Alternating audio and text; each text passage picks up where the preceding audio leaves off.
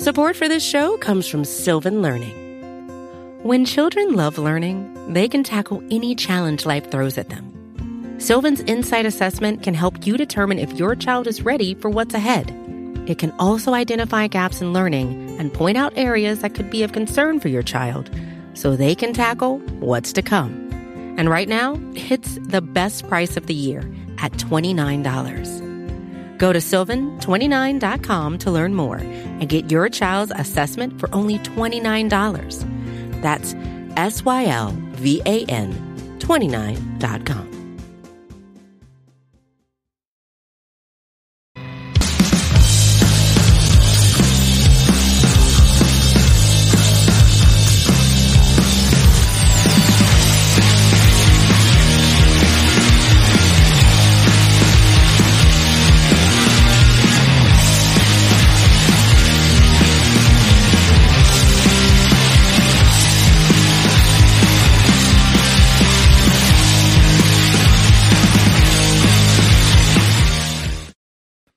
What's up, everybody? Anthony Cazenza here with the Orange and Black Insider Bengals podcast and Cincy Jungle dot com. Feels like it's been a minute since we've got together and done one of these things. Um, took, a, I guess, kind of a little bit of a break after the Super Bowl, but still tried to bring you all kinds of different content on a number of different levels. Good to be with all of you again, though. Hopefully you're getting through the grieving process okay, and you are handling things as well as can be after the Bengals just couldn't pull one out on uh, on Super Bowl fifty-six there. Tough one for those who may have tuned in over the last week or so. I was actually at the game in person, and um, obviously bittersweet in a number of different levels there. Being there and uh, seeing them come oh so close. Had a little bit of a debacle outside of the stadium, but we're we're I'm moving on. We're moving on. We're trying to get past all this stuff. We're trying to move on, and uh, I don't know. Anyway, we are back with Happening Headlines. Feels like it's been a minute since we've done one of these because last the, the week leading up to the Super Bowl, we did not get to one of these because we had a number of different shows with a number of great and special guests, namely those from Bengals Super Bowl teams. We had Tim McGee, we had Ken Anderson, we had Charles Alexander, we had an in-person interview with Anthony Munoz, and oh, by the way, we dropped an interview with Chad Johnson. So if you hadn't had an opportunity yet to see any of those, to listen to any of those, please download, please give them a view. I think you'll enjoy them. Of course, we also had our usual show on Wednesday night, all kinds of different things. So we've been hammering you with content. Now the, the off season is upon us. We've got a little bit of some different things to do, shift some gears here. And uh, we're, you know, we're going to focus on free agency. We're going to focus on the draft. We're going to focus on what's ahead and what the Bengals can do to get over the hump, potentially reach the Super Bowl again, and of course, get past it. I want to remind folks that if you are new here, if you've stumbled onto our channel, maybe from all the Super Bowl coverage, that we are part of the Cincy Jungle podcast channel, part of the S B Nation network of podcasts. So obviously we're associated with Cincy Jungle dot com, as is Matt Minnick and his Coach Speak and Chalk Talk podcast. You want to check that one out. And of course, Ace and Zim bringing you all kinds of knowledge on the Orange is the New Black podcast. Great work as well. Check out all of those. Subscribe to the Cincy Jungle podcast channel, whether it's on iTunes, Stitcher, Spotify, Google Podcasts, iHeartRadio, any of the major streamers, we are on that. And, of course, our channel, I believe it's right down here. You can click on an icon right there to subscribe to our YouTube channel if you like what we're doing, and uh, hopefully you do. So thanks for tuning in. Thanks for joining us live. If you're joining us live, thanks for listening after the fact, and thanks for all the support throughout twenty-one and the early part of twenty-two is a fun ride for sure. All right, well, if you're again, if you're new to this, maybe some of you know the, the layout or the format of this episode that we do here, but what we're going to do is we're going to run through a bunch of different headlines as it pertains to Cincinnati Bengals, share some stories with you, some links, all that kind of stuff, things happening with the team, things going on with their division rivals in the A F C North. And then, of course, get you some news from just kind of general around the N F L. We've got a bunch to get to here. The combine is right around the corner. Free agency is right around the corner. Just, just under a month away there before all of that frenzy begins for free agency. And, uh, of course, the draft is is just a couple of months away. And usually those seem to drag out because the Bengals did not, you know, we're not making the playoffs. We're not going through the playoffs. And we have not had a lot of opportunity to check into a lot of this stuff because the Bengals made it all the way to the Super Bowl. And we'll we'll take that. We will take that. All right, here we go.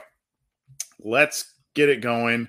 Uh, just kind of putting a bow on some of the Super Bowl coverage. This is on Cincy Jungle dot com. Most of the stories I am sharing is shameless self-promotion of the Cincy Jungle website, but uh, we do have a couple of others in there as well. But The Rock, in case you saw that, uh, I thought that was an interesting thing in person that he was kind of doing the the the game intro, if you will, but he's showing some love to the Cincinnati fans and whatnot.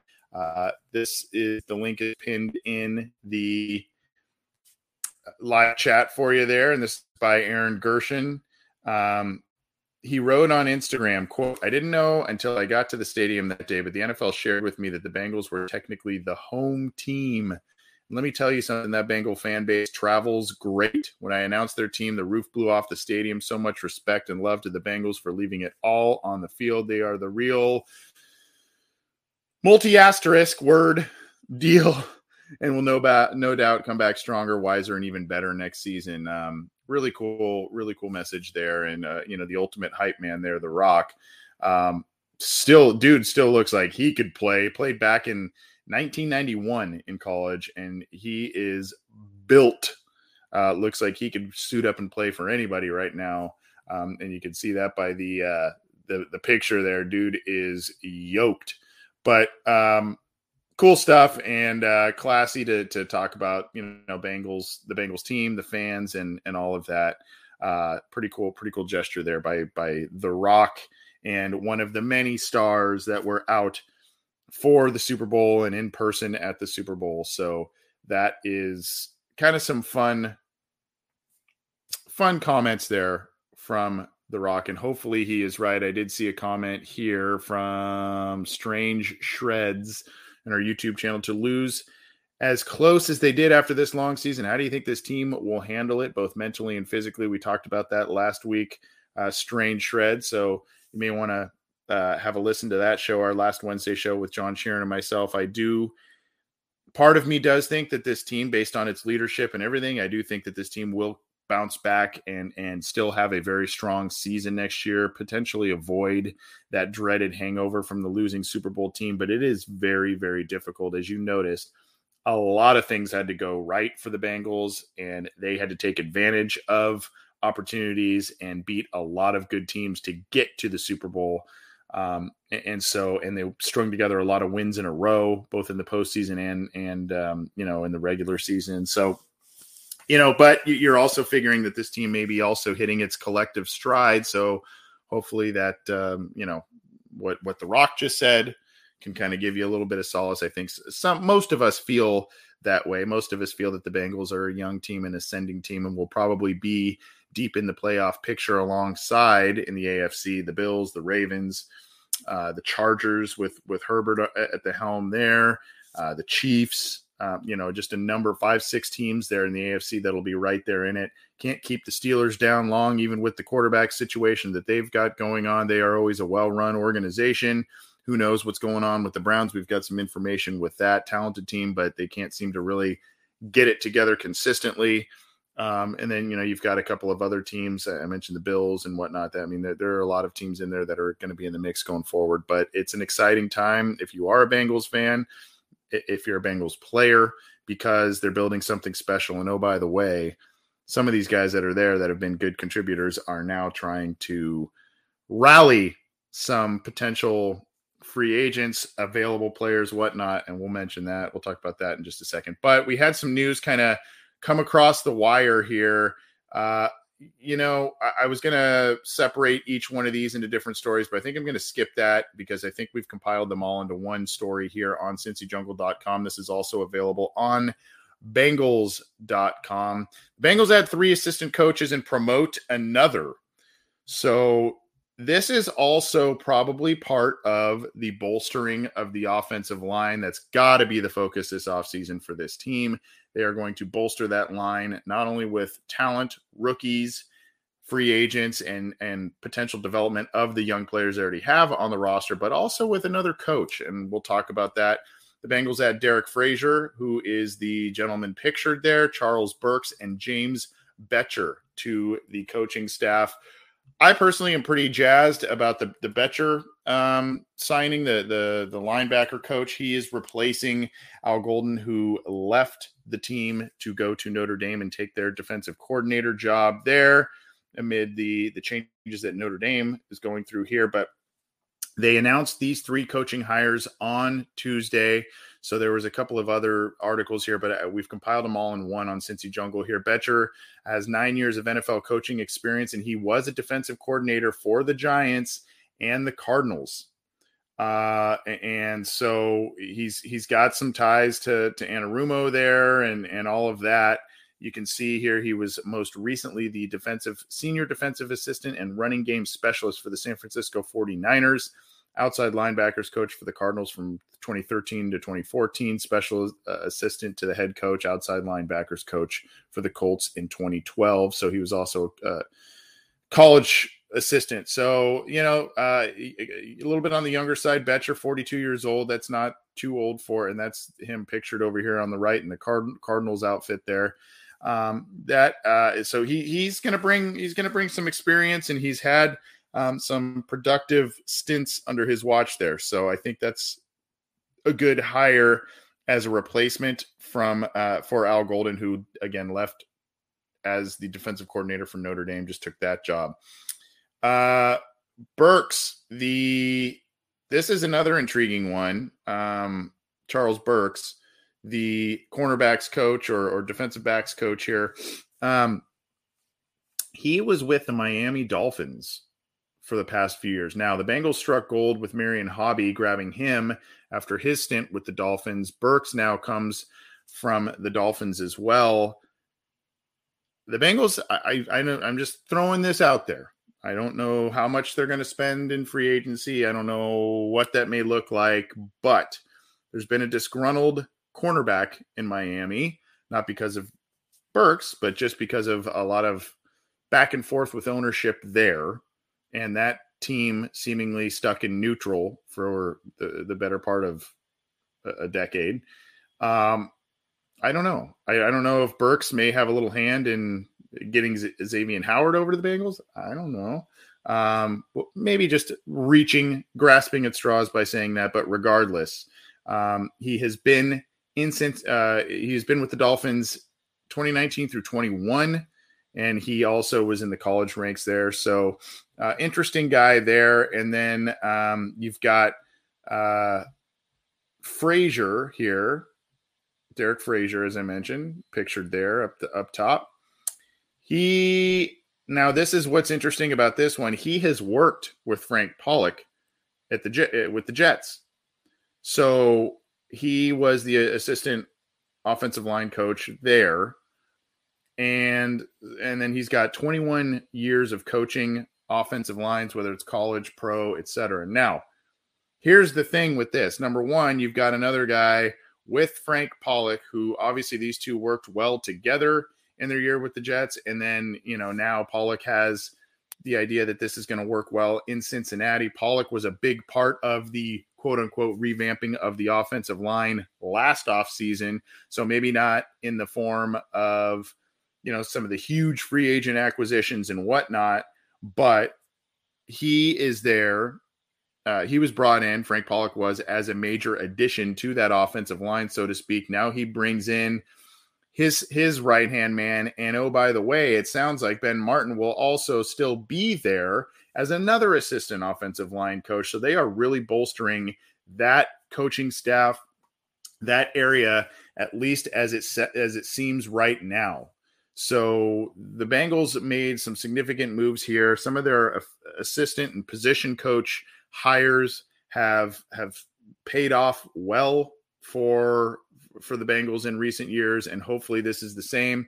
If you listen to our show, I believe it was last week or the week prior, I played a couple of questions that I had asked of Bengals players, Zach Taylor, and, and I specifically asked Zach Taylor about Marion Hobby, Frank Pollack, et cetera, And, um, you know, he, he glowed about their additions to the staff. And now, you know, hopefully he can say the same thing about Frazier, Burks, and, um, you know, all of these guys. Uh, and, and then the other one too, Jordan Kovacs was prom- promoted to assistant linebackers coach there too. So, um, there you go. James Bettcher, Charles Burks, Derek Frazier, and then Jordan Kovacs promoted to assistant linebackers coach. So they are really bolstering things up, are the Bengals in the coaching staff ranks, and really looking hard at the offensive line with yet another coaching addition there. We'll see how it pays off. Hopefully it pays off the same way as some of these others here going forward. Good to be with all of you. In case you are new here, I'm Anthony Cazenza with Cincy Jungle dot com, and this is the Orange and Black Insider Bengals podcast. We like to do some live streams as well as get you all that stuff on the back end, whether it's on the audio streamers or YouTube if you can't join us live. But please try and do so. We like to we like to see a lot of a lot of new faces and live chats, and uh, seeing a lot of familiar faces, you know, new faces, all that kind of stuff in the in the chat. So good to good to be with everybody. Oh, there's my there's my guy, Iceman. Hi, I'm Jeff. Hi, Jeff. How are you? Uh, nice to nice to meet you. Um, all right, let's keep cruising on. Let's keep cruising on here. The, after the Bengals coaching hires here, some other news going on. Ricardo Allen, a guy that was kind of a Lou Anarumo favorite from a long time ago. He is hanging it up after eight N F L seasons, a guy who was kind of a, a Swiss Army knife player for the Bengals, had some nice moments, but also had a couple of injuries in there as well. But uh, he is calling it quits after eight seasons.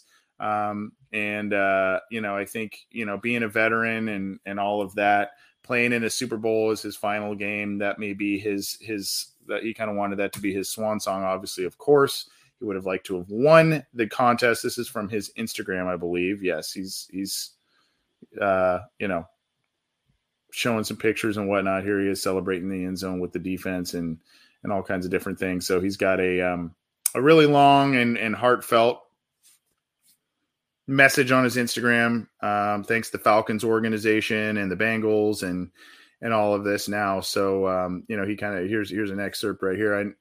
I, uh, I know I will miss that, talking about other things, conquer and grow and, and whatnot. But I also know that I love my family and I owe this life to them. Knowing that, I devoted all of my time, energy, blood, sweat, and tears to my craft and enjoyed the grind that came with it.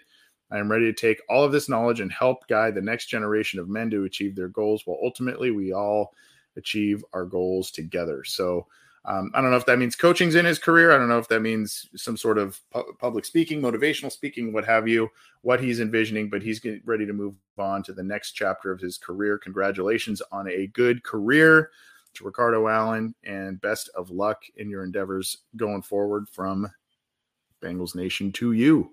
Um, yeah, here's Dan, the man right here. Eight, eight. Year career for Ricardo, not bad for a fifth rounder out of Purdue. And that is where the Lou Anarumo, Ricardo Allen connection took place. Um, that's, that's where that forged. So that is, yeah, I mean, well said there by Dan. Um, you know, kind of beat the odds in a lot of ways in that respect. Now, we've talked about how The la- you could call twenty twenty the most important offseason in a really long time for the Bengals, but this one now may rival that. Uh, you know, the twenty twenty offseason is when they, you know, they got Burrow and they, they, they got Higgins and they got Logan Wilson and they got all these players. And, you know, it was the second year of that coaching staff. You started to see that momentum as the year went on. Of course, Burrow unfortunately got injured. And so you felt like, well, maybe, you know, maybe that was the most important offseason. Last one was pretty pretty damn important as well, but this one is very, very critical based on where the Bengals went this year, the progress, the huge jump in progress they made from uh, twenty twenty to twenty-one in terms of the standings. And it sounds like Mister Brown is ready to make some moves, whatever that may look like, to help his quarterback out. I said this as well. Um, There is, uh, hey, Eric, thanks. That's, yes, it was my son's birthday. Happy fifth birthday, uh, Regan. That's, uh, happy happy birthday. That, that kid had a birthday weekend. So yes, thank you for the message there, Eric. That was that was nice of you. Um, the I, I said this on Wednesday. Th- there has to be an image in Mike Brown's mind that has to eat him up, and really the the organization up, in the last two the way the last game of Joe Burrow's seasons. The past two seasons have ended in a either somewhat or very significant knee injury because of offensive line issues, because he's taken way too many hits, way too many sacks. Uh, that has to be at the forefront. Now, in, in fairness to the Bengals, they, you know, some people are saying, well, they just didn't do enough last year to fix the offensive line. I disagree. My boy Ace at New Stripe City on, on Twitter talked a little bit today about like, hey, they brought in a new offensive line coach. They signed Riley Reiff. They drafted three players in the draft uh, uh, on offensive line. Unfortunately, some of those players did not pan out, and or they are developmental players that were not day one type of ready to go, the guy type of players. But now they've they've already continued. I mentioned the the other offensive line coach that they've brought in. And now Mike Brown says he's ready to get help for, for Joe Burrow this offseason. Um, I think I pinned this in the live chat, but I will. Yeah, I already did. So what does that mean? Yet to be seen, but uh, this was a quote from him to Bengals dot com shortly after the Bengals lost the Super Bowl. Joe is a smart player, and that shines through. He's accurate. He's tough as nails. We want to do some things to help him. This team has what his father, Paul Brown, prized the most, the ability to throw the ball.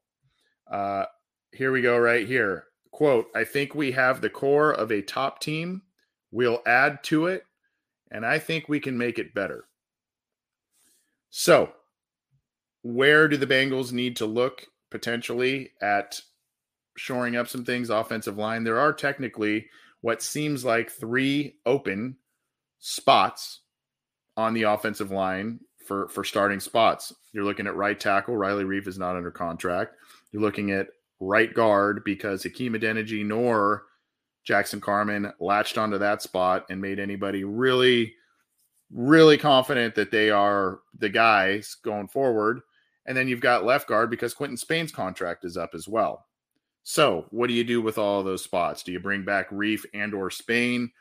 Do you really ride out the situations with Trey Hill, Jackson Carman, Deontay Smith, and hope that all, some, or one of those players hits at one of those spots? And or do you finally go out and pay big money for an interior offensive lineman that I know is not what the Brown family has traditionally done? But do you pay big money for a guard that's out there? Do you pay other positions out there? Do you try and swing a trade for a tackle? Do you try and do any kinds of things like that to, to make this a better situation? Of course, they got to figure out the other cornerback spot. Eli Apple is not under contract. We're probably assuming that Trey Waynes will not be back this year. So the other cornerback spot, that's kind of why I did that cutesy little hint of Xavien Howard with the Burks hire there. But you got to figure all that stuff out. And the Bengals are going to need to invest in some top-tier talent. Um, they may not go after the A players, the A-plus players that may be available in free agency, but look at the the tier two, the B, the B-level players. Or you also have to look at some of these players who may get cut because that plays positively in the compensatory pick formula for the Bengals if they go after someone that is that has been cut by another team instead of hitting the free agent market on their own volition. So that is all that is all part of it. But Mike Brown appears to, at some level, to be ready to give Joe Burrow some help. And here's uh, a, a super chat from Akila the Great. Thank you so much, Akila. Uh, you are always so generous to us. I appreciate it. What do I hope the offensive line is next year?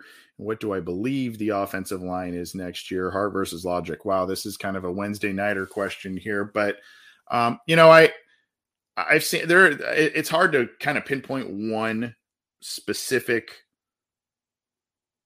offensive line layout. I'm really intrigued by Morgan Moses. Should he hit the hit the market? Um, that's a guy that I, I think could be a, a pretty good fit there. Obviously, there's Taron Armstead. There's some talk about another tackle. We'll we'll get there in just a second, which um, I, I think that is something that they need to explore if they really want to be splashy and take advantage of this window and take advantage of the cap situation with Burrow's rookie deal. Here's my thing. I like Jonah Williams. I think he's been okay at left tackle. There's been some really good moments. He's he's had some good moments against players. Uh, he's also had some iffy moments. Um, I'm not saying move him from left tackle, but if an opportunity becomes available where you can get a Taron Armstead, a Laremy Tunsil, uh, a top tier, an Orlando Brown uh, as a left tackle, you may need to think about moving Jonah either to right tackle or maybe even inside at guard. And if you're able to do that, let's say, for the sake of argument, you get an, you get an Orlando Brown, you get uh, one of these guys out there that are left tackles.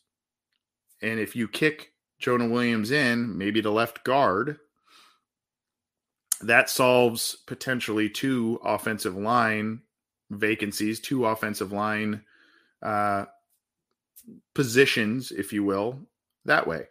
You know, if you get a, a Moses, you can you can put him on the right. You can put you can put Jonah on the right ta- right tackle. He did that at Alabama too, and, and back in high school. But um, you know, I, I think you need to kind of maybe be a little more open to that if you're the Bengals in some capacity. Not saying he needs to be moved. I'm saying if you're able to land a top tier guy as a left tackle somewhere in there, you need to be able to be flexible as an organization to say, you know, Jonah is still a very talented and valuable player to this organization, but we feel that, you know, X player at left tackle is the best way to go. And Jonah either at inside or the right tackle uh, would be, would, would be valuable. I saw an article from Jeff Hobson. I think it's one of his mailbags that he does. And he said something about moving Jonah to the interior as well, even center. I was like, hmm, I don't know if that if he meant that one or not, but uh, but he mentioned it as well about Jonah potentially moving to the interior. So go read that one too. But thanks for the question, Akilah, and thanks for the generous super chat. Appreciate that. All right, moving on though. Uh, that was Mike Brown giving some quotes about the team and what they may be able to do in free agency.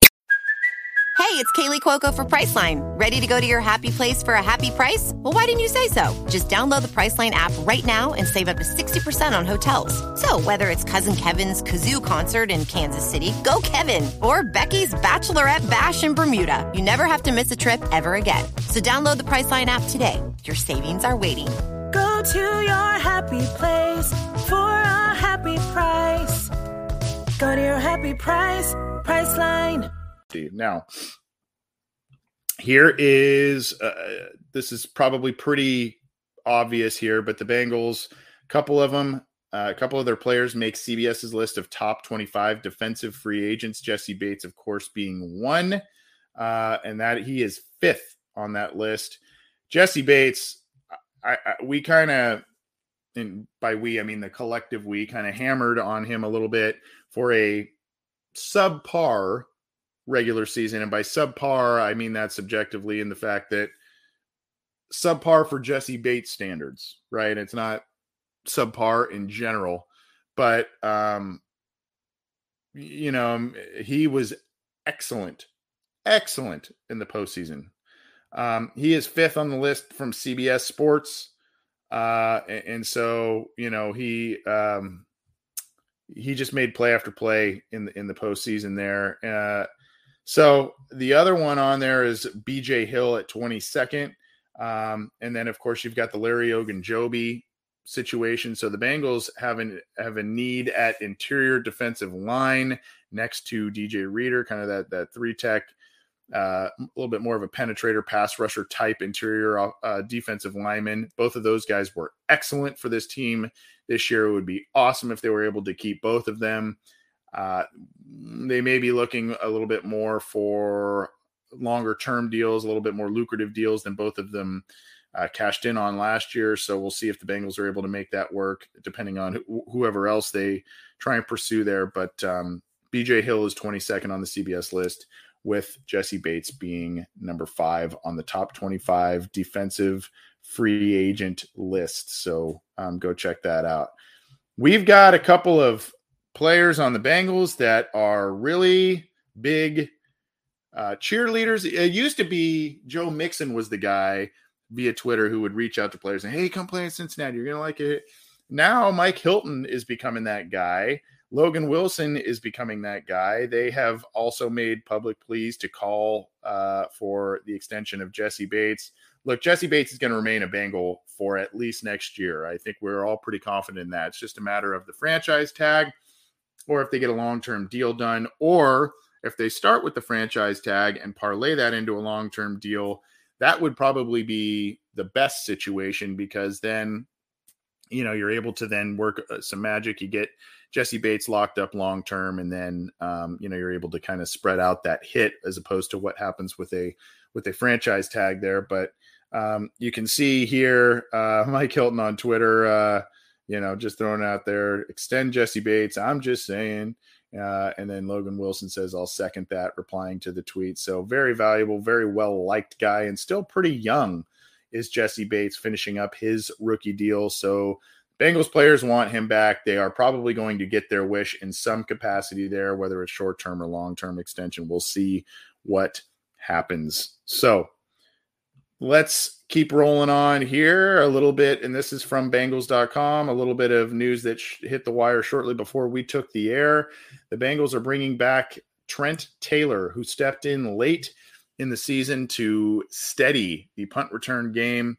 Uh, there were some issues with Darius Phillips in that regard, particularly in the San Francisco game. And then Phillips went on I R after that. So Trent Taylor, a guy they really liked last spring and last summer, came in and started steadying the punt return game. He is going to sign back to the Bengals offseason roster. He's a sixth-year guy um, who has bounced around from a number of different teams, including San Francisco. But um, he had two catches for forty-one yards in the regular season, um, seven punt returns for fifty-two yards, four kickoff returns. So you see there, seven point four yard average, not Not crazy, but, um, you know, a, a respectable average there. And he had a good return in the Super Bowl as well. Um, so, and then the big two-point conversion catch as well in the postseason. That was that was a biggie. So uh, that is a little bit of news from the Bengals on a roster standpoint. One of their first quote-unquote free agency moves, I guess, if you want to call it that. That's uh, that came across the wire on Tuesday afternoon. Now, one of these things, I don't know how much we can, uh, you know, there's all kinds of different fake N F L rumor accounts and all that kind of stuff. People are tend to run with all kinds of different things this time of year because they don't, you want to be first. You don't want to be correct, right? So that, uh, you you know, as a, as a fan, and especially us who, you know, do things to cover the team, we got to pay close attention to these accounts. But one of the things, and this is from our, from our pal, Chris Rolling over at Bengals Wire um, through U S A Today, does a great job over there. Bengals Mike Hilton appears to recruit Texans offensive tackle Laremy Tunsil, and that is where this is uh, where some of you, some of you guys and gals are talking about on the live chats there. Um, Hilton again, not only calling for Jesse Bates to get extended from the Cincinnati Bengals. Um, there was a, a vague tweet put out there by Tunsil, saying um, something to the to the effect of, "Is there more than this out there? Is there more?" Um, you know, I, I, you know, whether that's centering around football or whatever. It was just a very vague, um, a very vague question. Um, so that, uh, and then he he says something to the uh, Hilton says something to the effect of, "Hey, we need to talk," and and uh, Tunsil basically said, for sure. Um, he said bet, which is for sure. But Tunsil is twenty-seven. You, if you remember, he got, here's the tweet exchange right there. If you remember, he fell, he was, he was largely regarded as one of the best offensive tackle prospects in a really long time coming out of the draft. And he fell because of a very odd and old picture of him in a gas mask. I will just leave it at that. Um, that surfaced right before the draft, and he fell. The Dolphins grabbed him. was pretty good for Miami and then traded to Houston after three seasons, and then he spent three seasons there. He's got a year left on his deal. Um, but so if the Bengals, you can see here, Rolling talks about if the Bengals traded for him, they'd be on the hook for eighteen million dollars. That's a lot of change. Um, but, you know, you may be able to restructure something, parlay that into a longer-term deal if you traded for him, whatever. Um, and, and, of course, the Texans are in the middle of an absolute mess. They're, they brought in Lovie Smith to try and right the ship there. They've got the Deshaun Watson mess. Um, they, they've got some salary cap issues and whatnot. That's why Tunsil may be on the trading block here. And then, of course, uh, they would – here you go right here, back to what I was talking about. If he would come in as left tackle, that's where you'd let Jonah Williams move either to right tackle or inside and uh, maybe help you out that way. So this may be nothing. This this may be something. Um, I don't know, but Mike Hilton doing his job as Bengals recruiter, that is for sure. Bengals – were to land Tunsil, man, that would be a huge upgrade to that offensive line. That is for sure. Uh, kind of going on a little bit further into the offseason, potential fits and whatnot. I don't know how I feel about this one, but E S P N labels the Bengals as a best fit for guard Connor Williams. Williams is a pretty good player. I wouldn't say an excellent one. And the main thing that scares me is the penalties. That is one area that greatly cleared up this year along the offensive line as opposed to years past is the, the, the penalty issues, the drive killing penalties. Now, the sacks were there, and those killed quite a few drives as well. But the, the bottom line is uh, Connor Williams is a good player, but he has had some issues with penalties. That is for sure. Um, but, uh, again, E S P N notes that he is, and this is from Jeremy Fowler here, um, you know, talking about Spain hitting free agency, questions with Jackson Carman. Um, and then you see here, while we have some concerns on Williams' overall pow- power and ability to anchor, he upgrades the interior of the Bengals offensive line, a good fit for Zach Taylor's outside zone run scheme. So we'll see if that's something that comes to fruition. When Connor Williams was coming out in the draft, that was a guy that was mocked to the Bengals quite often as well. I remember that pretty, pretty vividly. So we'll see if that ends up coming, um, coming to fruition there. But another player that may be in the mix for the Bengals.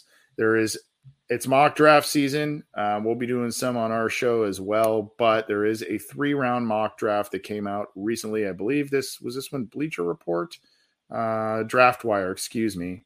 Luke Easterling, well-respected, uh, well-respected draft voice there. Um, he's got them taking guard Zion Johnson out of B C, big guy there uh, at at um, number thirty-one. Uh, and then he's got them taking, let's see, offensive tackle Nicholas Petit-Frere out of Ohio State in the second round. And then in the, he's got him taking cornerback Michael Wright out of Oregon. Uh, so all kind of their, their major areas of need at this point, given the stuff I talked about with Apple and Waynes at the cornerback spot earlier. And, of course, the Bengals needed to figure out the right tackle spot at this point in time, as well as the interior of offensive line. So um, that's where Luke Easterling has the Bengals going in a early three-round mock draft. I will put this in the live comments as well, so you can check that out when you are able. And we're going to move on here. Here is – oh, boy – early odds for Super Bowl fifty-seven. The Bengals are actually um, right up there. They're right up there. So they have made believers out of the odds makers, as Patrick Judas, our Cincy Jungle friend, notes. Here's the link to that there. That's a great picture right there. Zach Taylor holding up that Lamar Hunt trophy. Um, they've got the Bengals. You know, you can see DraftKings Sportsbook plus fourteen hundred. FanDuel plus two thousand, um, you know, plus fourteen hundred Caesars, that sort of thing. Compare that to plus fifteen thousand to win the Super Bowl last season. Um, so nobody had them given a snowball's chance in hell to win, much less get to the Super Bowl. And so um, they are one of the teams up there that uh, have a good shot, at, they think, at going and winning the Super Bowl again at this point in time. So um, that is the updated odds as it goes with the Bengals and Super Bowl fifty-seven. So that's kind of uh, that's kind of a lot that's going on on the Bengals front, whether it's coaching additions, whether it's adding Trent Taylor to the offseason roster or all kinds of different things, a lot of stuff going on there. Now, let's move into the A F C North. There has been, it's been a little quiet from some teams in the A F C North, but uh, they've also been kind of doing some things behind the team. Uh, General Manager Kevin Colbert talked about a number of different things on Steelers dot com, talked to uh, the media for, I think, Uh, like an hour. Uh, this is on Steelers dot com. You can get the transcripts and everything. Um, and he, you can see here, one of the, one of the things that I found pretty interesting. I mean, obviously valuing Stephon Tuitt, um, the team's run defense finishing last and what they do there. And Devin Bush is a guy that um, I, I find intriguing with what the Steelers are going to do here. If you remember, that was a guy that I think everybody thought the Bengals were going to take in the draft a couple of years ago. The Steelers leapfrogged him and uh, traded up to get him. And he's been a little bit of a disappointment because of injuries and all kinds of different things. But uh, on whether the Steelers have made a decision on whether to exercise the fifth-year option on Bush's rookie contract, quote, no, we have not, because that's not due until May first or second, I believe. We'll go through all the different scenarios, like I said, with free agency, the draft. But Devin Bush, I think, will be a better player in twenty-two. So Uh, they may let that one ride out. We'll see what happens there um, in terms of them offering the option year on that contract for Devin Bush. But um, as of now, no decision has been made on that. Now, the other the other thing here, the other kind of big piece of news as it goes with the Steelers, and this is on Behind the Steel Curtain, our counterpart site in the S B Nation network. This is the defensive philosophy of Brian Flores, in case you had not heard. Um, he has been added to the Steelers coaching staff after a, we'll call it a very tumultuous few weeks for Brian Flores, surprisingly fired from the Miami Dolphins after, a, a, what were they, one and eight, I think, and then they, they rattled off eight or nine wins in a row. And, um, So he su- surprisingly fired there, and then he had some head coaching interviews, and then there was all kinds of, um, you know, perceived issues with the interview process there on the end of Flores, so much so that he has um, filed lawsuits and whatnot. But now he is their linebackers coach and senior defensive assistant. That is now his designation for the Steelers. He is working under Terrell Austin. And if you remember, Terrell Austin is the gentleman who was the Bengals defensive coordinator back in twenty eighteen, who was unceremoniously fired in the middle of that season because of a historically bad Bengals defense in that, in that season. But uh, you can see here, his uh, this is a nice breakdown here from K T Smith. Um, his philosophy hinges on gaining an in-depth understanding of how opposing offenses op- operate. Flores spent four years in the scouting department in New England under Belichick. Um, he's very detail-oriented. Um, and so anyways, uh, he, ba- he based out of a three four, which works right into what the Steelers like to do. Um, and, and this is a really just kind of nice in-depth article of what Flores likes to do and, and what he has done in his time in Miami and how that will translate to the Steelers. So he is there now. Here's a, here's a little uh, G I F here against the, the Chiefs going forward. So at any rate, uh, give that a read. It's, it's lengthy, but it's a good one on Behind the Steel Curtain. And Flores is now a guy that is um, in the fold as a coach for the Steelers after getting some head coaching interviews and whatnot. We've got some more, if you can believe it, we've got some more drama out coming out of Cleveland. And it comes again out of the wide receiver group. Here is Jarvis Landry. I only have one of the three tweets that he put out there, but essentially there was a string of three tweets that he put out early on Tuesday. And here's the last one saying, I have put the ball in Cleveland's court by telling them I would like to stay, but if not, then I'm confident enough in myself to be a better, healthy me this year and moving forward to helping do my part in winning a championship elsewhere. Oh, boy.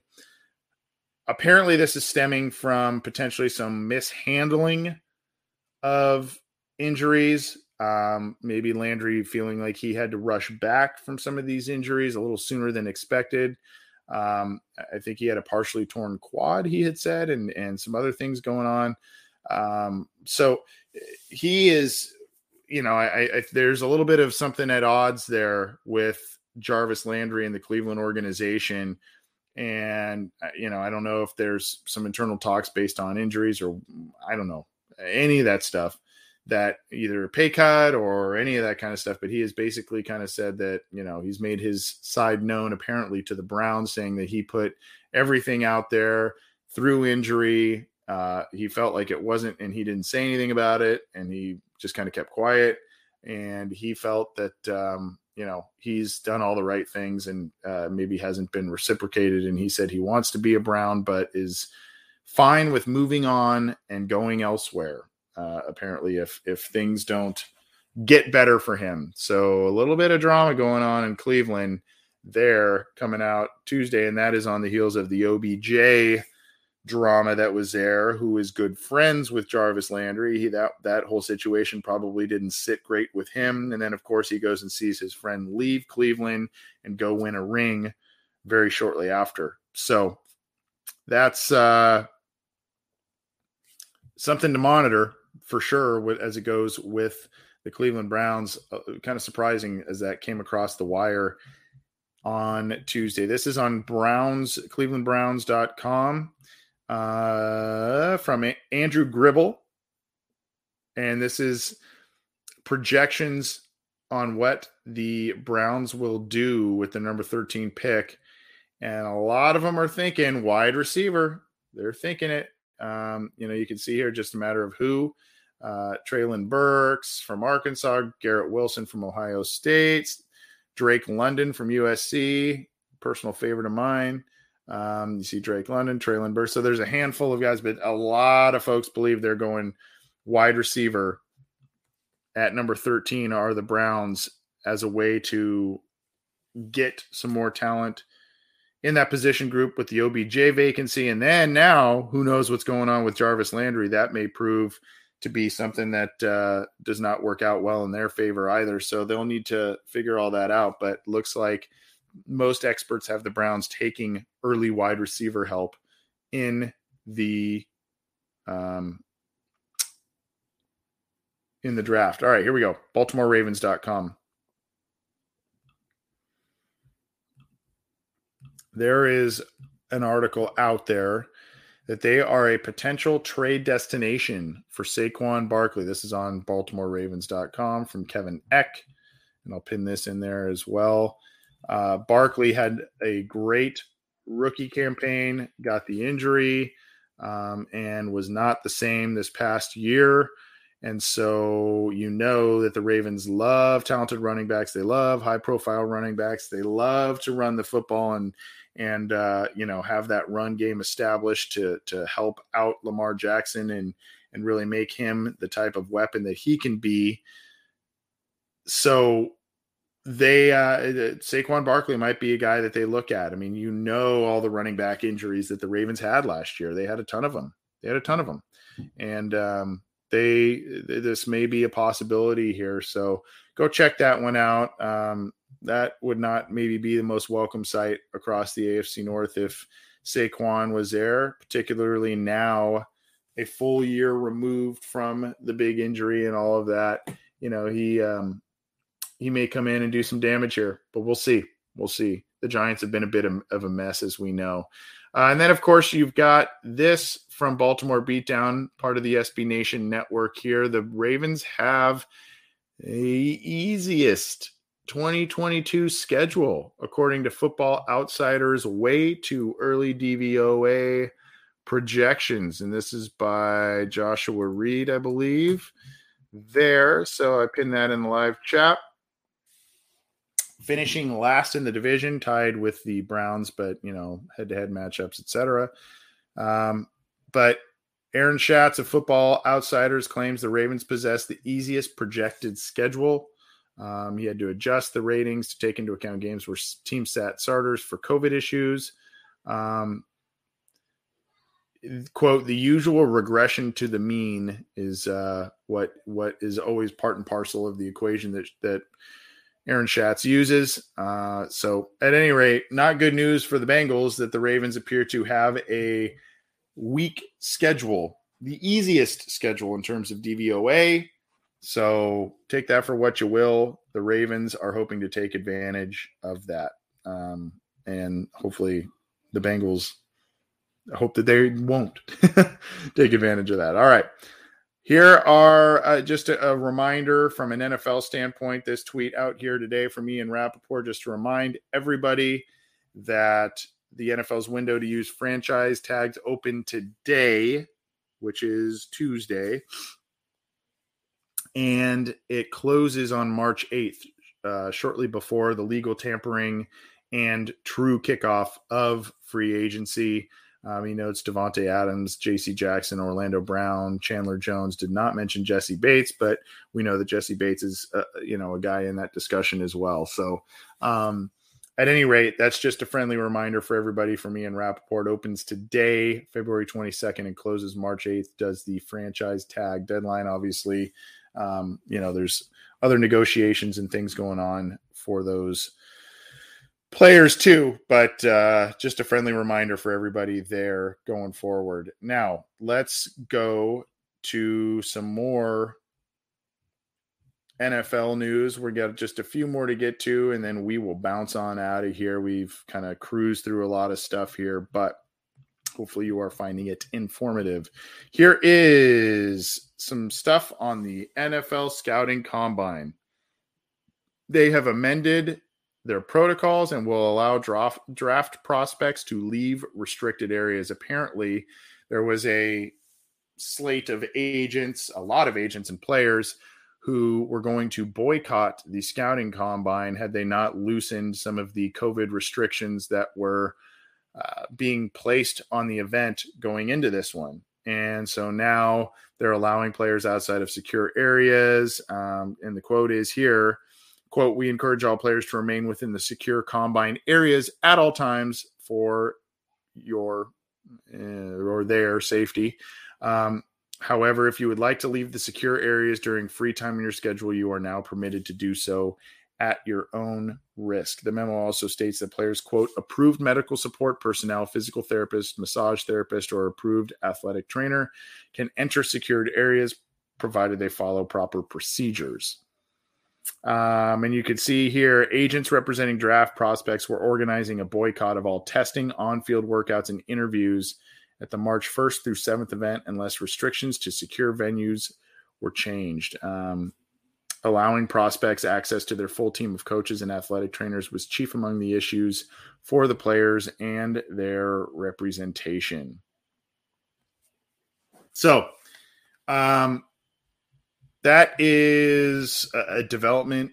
And I think with that, the argument, obviously everybody wants wants to be safe and everything, but um, I think the argument from the side of the players and the agents was that, um, you know, it, it prevent injury prevention, and this is, you know, the biggest job interview of their lives and whatnot, and they need to have, you know, access to everybody and that, that, you know, is part of their team and all that kind of stuff to make sure they put their best foot forward and all of that. Um, so I, I think that was just kind of part of it. I don't want to speak for anybody, but it seems as if that's what, what the messaging was on behalf of agents and the players. So it seems that things have loosened up a little bit um, in, in the way that agents and players wanted. So uh, it looks like, and sounds like, the scouting combine will have a bit more of a normal feel to it than um, in the past couple of years during the COVID, you know, the, the height of the COVID crisis. So we'll see what that all looks like. It feels like I, I, I gotta say, I gotta say, we don't, we're not a Packers podcast. We don't have, you know, we don't talk. The Bengals played the Packers this year, so we talked about that and all kinds of different things. But for some reason, Aaron Rodgers, especially on Happening Headlines here at, at O B I, he tends to be on this show um, or this episode more than any other player that I can remember. Um, drama kind of follows this guy. Uh, that's just all I'm going to say about it. But he posts, he posted a long Instagram message of, quote, gratitude. And of course, no decision on his, uh, on his future. Gratitude is the wine for the soul. Go on and get drunk was one of the posts. He's got a post of uh, him and Shailene Woodley, the actress. I believe they just broke up recently. Um, and he's got, um, you know, pictures of his teammates and friends and all that kind of stuff. Um, you see here, uh, Monday Night Gratitude. So this was on Monday night, uh, you know, talking tags Shailene Woodley and um, Randall Cobb and other David Bakhtiari, um, thanking them and all that kind of stuff. And there's just, um, you know, just kind of thanking everybody. It almost sounds like a retirement-ish type of vibe to it, but um, does not come out and say that. And then it just says, spread love and grat- gratitude, you beautiful people, and read a book once in a while too while you're at it. Love and peace. So very odd message. I mean, it's uh, it was nice to a lot of people, obviously, and very kind words to a lot of people that were important to him in his life, but it, it kind of felt a little bit retirement-ish, I guess, but maybe not. I don't know. I don't know what to make of that. And I think the rest of the N F L world is kind of trying to figure out what, what's going on there. He's probably going to not be in Green Bay anymore is what it feels like. It felt like that was, this last year was maybe the last ride there. And um, I, I don't know, but we'll see. I mean, the Aaron Rodger, Rodgers saga continues. It seems like it's been that way for the past few off seasons now. So Um, nothing new there in, in some ways, it would seem. All right. One place, and this kind of ties back into A F C North, um, A F C North quarterbacks and A F C North news. Uh, Jameis Winston is, uh, you know, they're talking about the quarter free agent quarterback market. Jameis Winston uh, is topping that market. He is twenty-eight. Um, and so you see here, but look at the teams that is projected, and they're starting to get some momentum with the Steelers. A lot of folks are talking about the Steelers potentially being in the mix for Jameis Winston. Average uh, projected annual average contract is uh, five, between five to ten million a year. You see there, the Broncos have a need at quarterback. Um, Bucks do as well. I don't see him going back to the Buccaneers personally.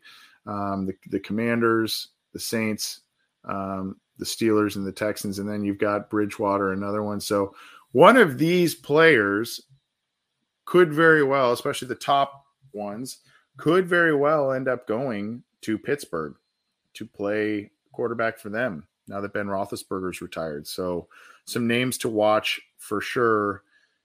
Uh, you know, I, We'll, we'll see what happens there. My guess is Pittsburgh is going to do what it usually does, which is get a veteran quarterback in there. And then, of course, you know, get another one to to draft and groom there. There's a couple of intriguing prospects here, so we'll see what they do there. But, um, yeah.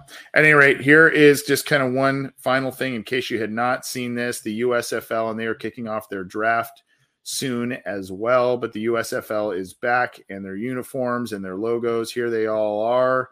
Um, you see the the um, the, pa- the Panthers, the um, let's see here, the Panthers, the Generals, the Stars, the Maulers, the Stallions, the Gamblers, the Breakers, and the Bandits. And you can see some of their logos here. Um, those are the the logos, and of course, um, some of these coincide city-wise, coincide with cities that host N F L teams. Uh, Pittsburgh, Philadelphia, New Orleans, Houston, obviously. Um, so, you know, take that for Tampa Bay. I mean, actually, basically everybody but um, Jersey kind of does, and the Michigan, it kind of depends on where, where you're talking about there. But Birmingham is the other one. At, at any rate, um, U S F L is kicking off. Here are some of their logos for those of you who are watching the YouTube channels. And, of course, their draft is kicking off soon as well. So um, there's going to be some semblance of, of football still hanging around here. And uh, the U S F L is is making a comeback here. The the it's been tough for some of these other leagues outside of the N F L to gain traction. You know, you had the the X F L that came and went twice. You had uh, what was it the um, Alliance Football League uh, a, a couple of years ago, trying to get some some familiar names in that league a chance. And then now you've got the U S F L to see. Um, What happens there? If you remember way back in the nineties, there was also the the the N F L Europe. If you remember that, um, there was like the Frankfurt Galaxy and all kinds of different teams there. So um, there, you know, the N F L is trying to expand its reach and they're trying to get more players opportunities, and and we'll see what happens there. But uh, the U S F L appears to be coming back, and um, the draft is there. There's some familiar names as coaches on those teams, so check that out when the games come around again. Thanks everybody. We were just at about an hour. Uh, we try and shorten these things down, but my gosh, we just keep going and feeding you all kinds of different headlines and whatnot. Hopefully you enjoyed it. Hopefully you got well informed on what's going on with the Bengals, what's going on with the A F C North, and what's going on around the N F L. We tried to cover all of our bases there. Again, if you're new here, I'm Anthony Cazenza with Cincy Jungle dot com and the Orange and Black Insider Bengals podcast. You can subscribe to the YouTube channel right down there. Click that little O B I icon, subscribe, click the bell to be notified when we go live and when new content is available for you. You can also subscribe if you like the audio side. You can subscribe to the Cincy Jungle podcast channel, which includes our show, Matt Manick's Coach Speak and Chalk Talk, and of course, Orange is the New Black from Ace and Zim. All of them do great work, and uh, we're all pleased to be working together on the Cincy Jungle podcast channel, part of the S B Nation podcast network.